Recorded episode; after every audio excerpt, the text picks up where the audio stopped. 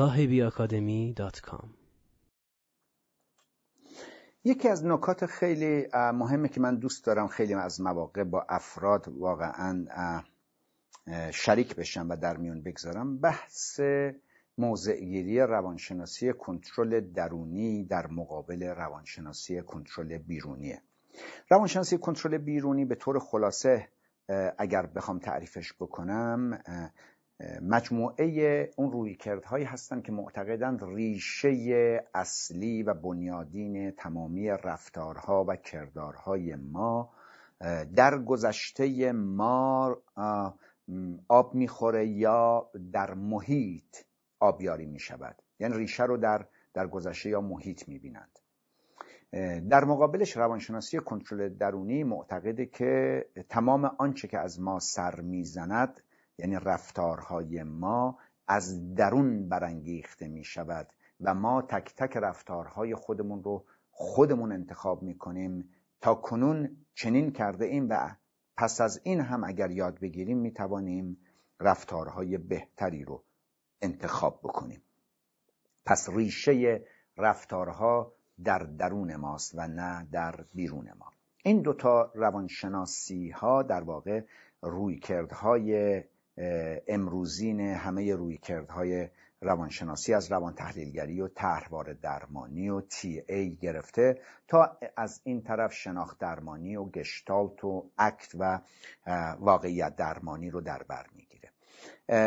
من خب خودم همیشه موزم روانشناسی کنترل درونی بوده ولی گاهگاهی من با افرادی روبرو می‌شوم که اینها تحت تاثیر آموزش های روانشناسی کنترل بیرونی که ریشه رفتارهای خودشون رو یا در محیط می‌بینند یعنی تقصیر ما نیست. محیط این رفتار رو در ما برمی انگیزه یا یا در واقع ماشش یا آتش زنش در بیرونه و من کنترلی براش ندارم. یا اینکه نه در واقع این نقشه هایی از قبل طراحی شده یا نمایش نامه های زندگی است که پدر و مادر و دیگران و معلمین نوشته اند یا طرحواره هاست یا ناخداگاهه دیروز جمعه با یه گروهی رفته بودم کوه. با یه فرهیخته صحبت می کردیم در مورد مصنوی و نگاه مولانا به انسان به زندگی و به جهان. این فرهیخته برادرزادش رو صدا کرد که دختر خانم بسیار جوانی بود گفتش که بیا سوالی که دیشب از من کردی رو از دکتر صاحبی بپرس.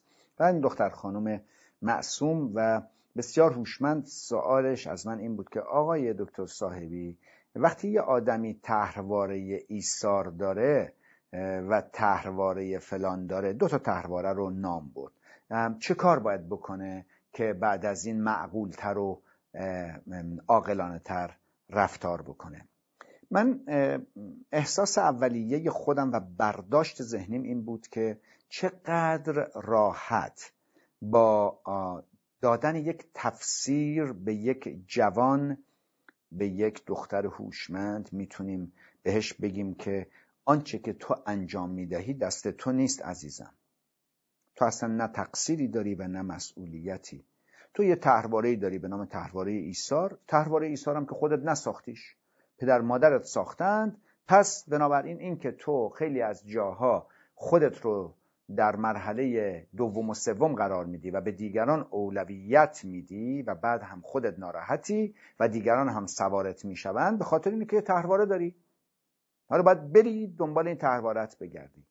سوالش از من این بود و من پاسخم در واقع به او و همچنین به شما اینه که اگرچه من طرحوار درمانی رو به نوعی برای اولین بار من مفهومش رو وارد ایران کردم و اولین آموزه ها رو از از جفری یانگ آموختم و بعد اومدم در دانشگاه فردوسی به دانشجو هم آموزش دادم و اولین کتاب طرحوار درمانی در فارسی رو کتاب کوچک طرحواره درمانی برای اختلالات شخصیت جفری یانگ رو من با کمک یکی از همکارم ترجمه کردیم. اما اعتقادی به این ندارم که همه سرنوشت ما در دستان این طرحواره هاست و ما کاری نیستیم. امروزه طرحواره نمایشنامه های زندگی ناخداگاه یک بهانه ای شده است در دست بسیاری از انسانها که هر رفتاری که انجام می‌دهند رو در واقع اختیارش و مسئولیتش رو از سر خودشون باز کنن و بگن من تحواره ایثار دارم من تحواره رهاشدگی دارم. وقتی که تو دو ساعت به من زنگ نمی‌زنی من حالم خراب میشه و بعد هر چی دلشون می‌خواد به طرف مقابل میگن. از فهاشی گرفته و تنبیه در واقع قهرآمیز تا بد و بیرا گفتن. و وقتی که میگه چرا این نوع رفتار رو با من می‌کنی میگه تو چرا سه روزه به من زنگ نزدی؟ مگه نمی‌دونی که من تحواره در واقع فلان را دارم؟ محرومیت هیجانی دارم. یا فلان تحواره رو دارم؟ خوب داری که داری. یعنی در واقع همه جهان باید بیان این خانم یا این آقا رو بشناسن تحرواره هاشم آشنا باشن بعد نگاه کنن که او او این زری خانم تحرواره فلان داره زود بهش زنگ بزنیم مبادا تحروارش تحریک بشه ها. و بعد مسئولیت رو هم از خودش در واقع دور می‌کنه. اصلا تحرواره و تحرواره درمانی به این معنا نیست.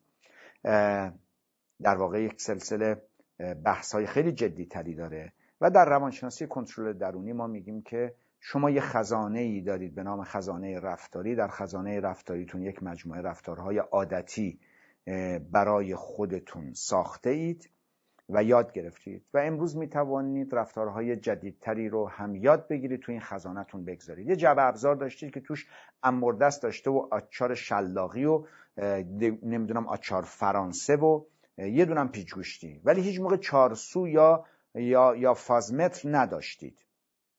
یا آچار الن نداشتید. خیلی خوب. حالا الان خیلی پیچ ها تو زندگیتون هست با آچار الن یا با فازمتر باز میشه.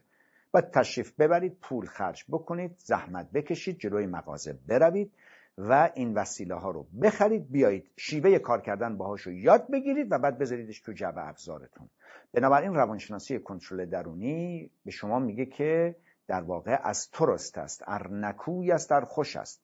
ناخوش و خوش هر زمیرت از خود است. گر بخاری خسته ای خود کشته ای. ور حریر و قزدری خود رشته ای. بنابراین باید تلاش بکنی رفتارهای جدید جایگزین اونها بکنی و این زحمت داره. ولی خیلی خوبه. یه بهانه آوری قشنگ دیگه. چرا اینجوری؟ من نمایشنامه های زندگیم اینجوری بوده. چرا این رفتار رو می‌کنی؟ من تحواره فلان دارم. چرا این کار رو می‌کنی؟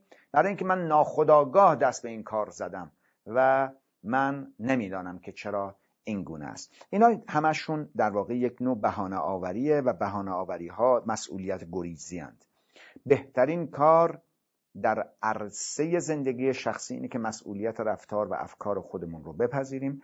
اگر افکاری داریم که مانع پیشرفت ما می‌شوند باید جایگزین اونها افکار سالمتر و کارآمدتر رو بکنیم.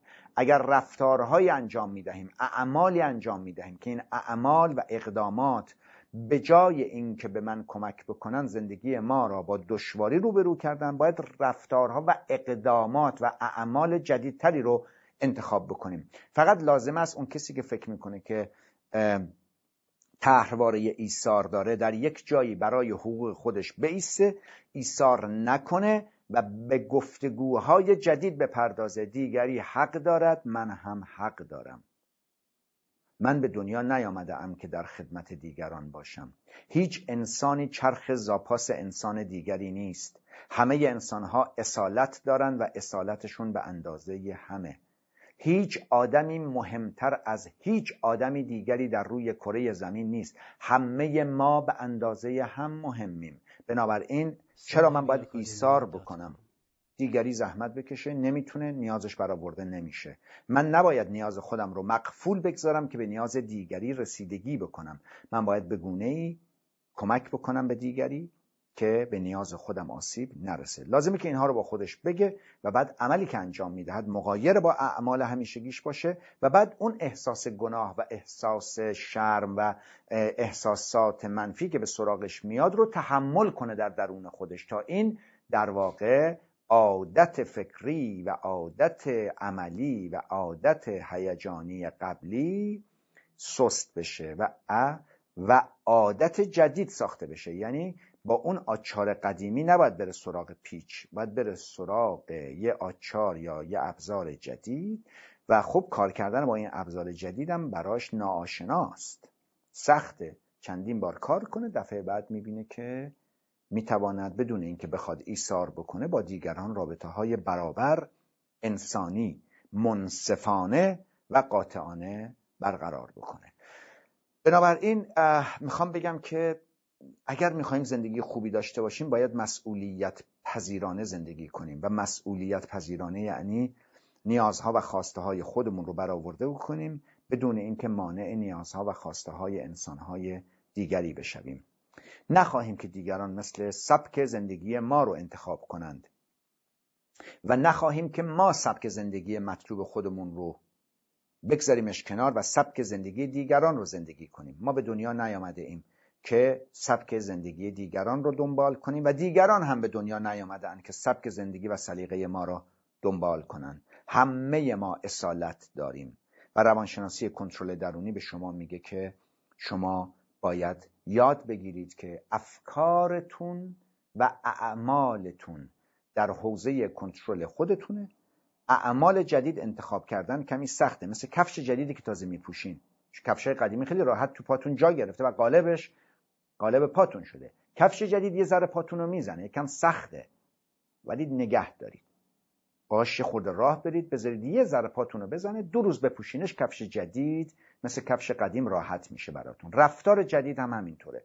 دست به رفتار جدید باید بزنید. به قول سهراب سپهری میگه آفتابی لب درگاه شماست که اگر در بگشایید به رفتار شما میتابد. باید اون آفتابه رو بازش کنید که به رفتارتون بتابه رفتارهای جدید انجام بدهید. به نظر من روانشناسی کنترل بیرونی اگرچه در سراسر جهان با زور و با اجبار و با تهدید و با تنبیه و با تشویق کمی در واقع به پیش برده اهداف خودش رو اما در نهایت محکوم به شکسته.